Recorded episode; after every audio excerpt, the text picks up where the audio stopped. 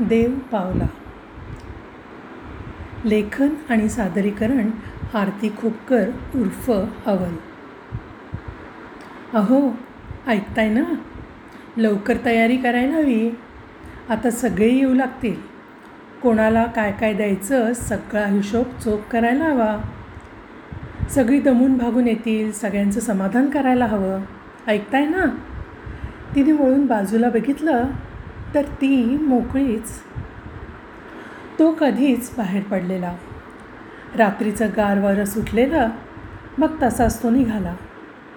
तो जसजसा पुढे जाऊ लागला आकाशातल्या ढगांना आपला रंग चढवू लागला.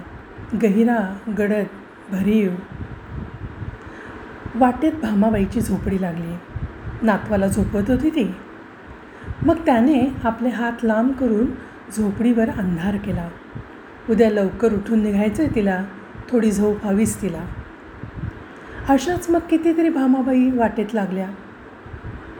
तो अजून थोडा पुढे झाला. तात्याबा अंधारात डोळे बारीक करून शेताकडे डोळाभर बघत होता. आता काही दिवस भेट होणार नव्हती. पेरलेलं नीटवर आण रे बाबा तात्या नमस्कार करत म्हणाला. मग त्यानेही आपले हात वर केले आणि असेच हवं असं म्हटलं आणि तो पुढे झाला.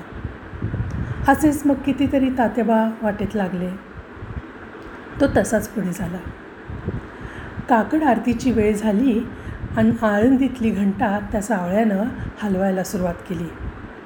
चला चला उठा आज पालखी निघणार आटपा चला. एक एक वारकरी जमू लागले तसे त्याच्या अंगात वेगळंच बळ येऊ लागलं. रामकृष्ण हरीच्या गजरात तोही डोलू लागला. पालखी निघाली. हा सगळ्यात पुढे? घ्यायलाच आला होता ना तो? वारी पुढे सरकू लागली.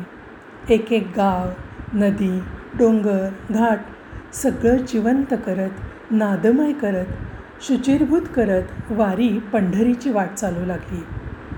वाट्याडा तोच होता चुकायची भीतीच नव्हती. सगळे नाचत गात कीर्तनं अभंग गात आनंदे पोहोचले पंढरपुरी. मंदिरातही पोचले आणि मग तो उलटा वळला. रखुमाईनं ती पुसून लख्ख करून ठेवलेली. त्या विटेवर जाऊन उभा राहिला. रखुमाईनं विचारलं दमलात ना? तेवढ्यात एकच आनंद कल्लोळ उसळला.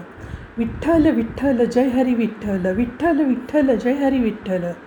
तो हसला म्हणाला पावलं बघ. धन्यवाद.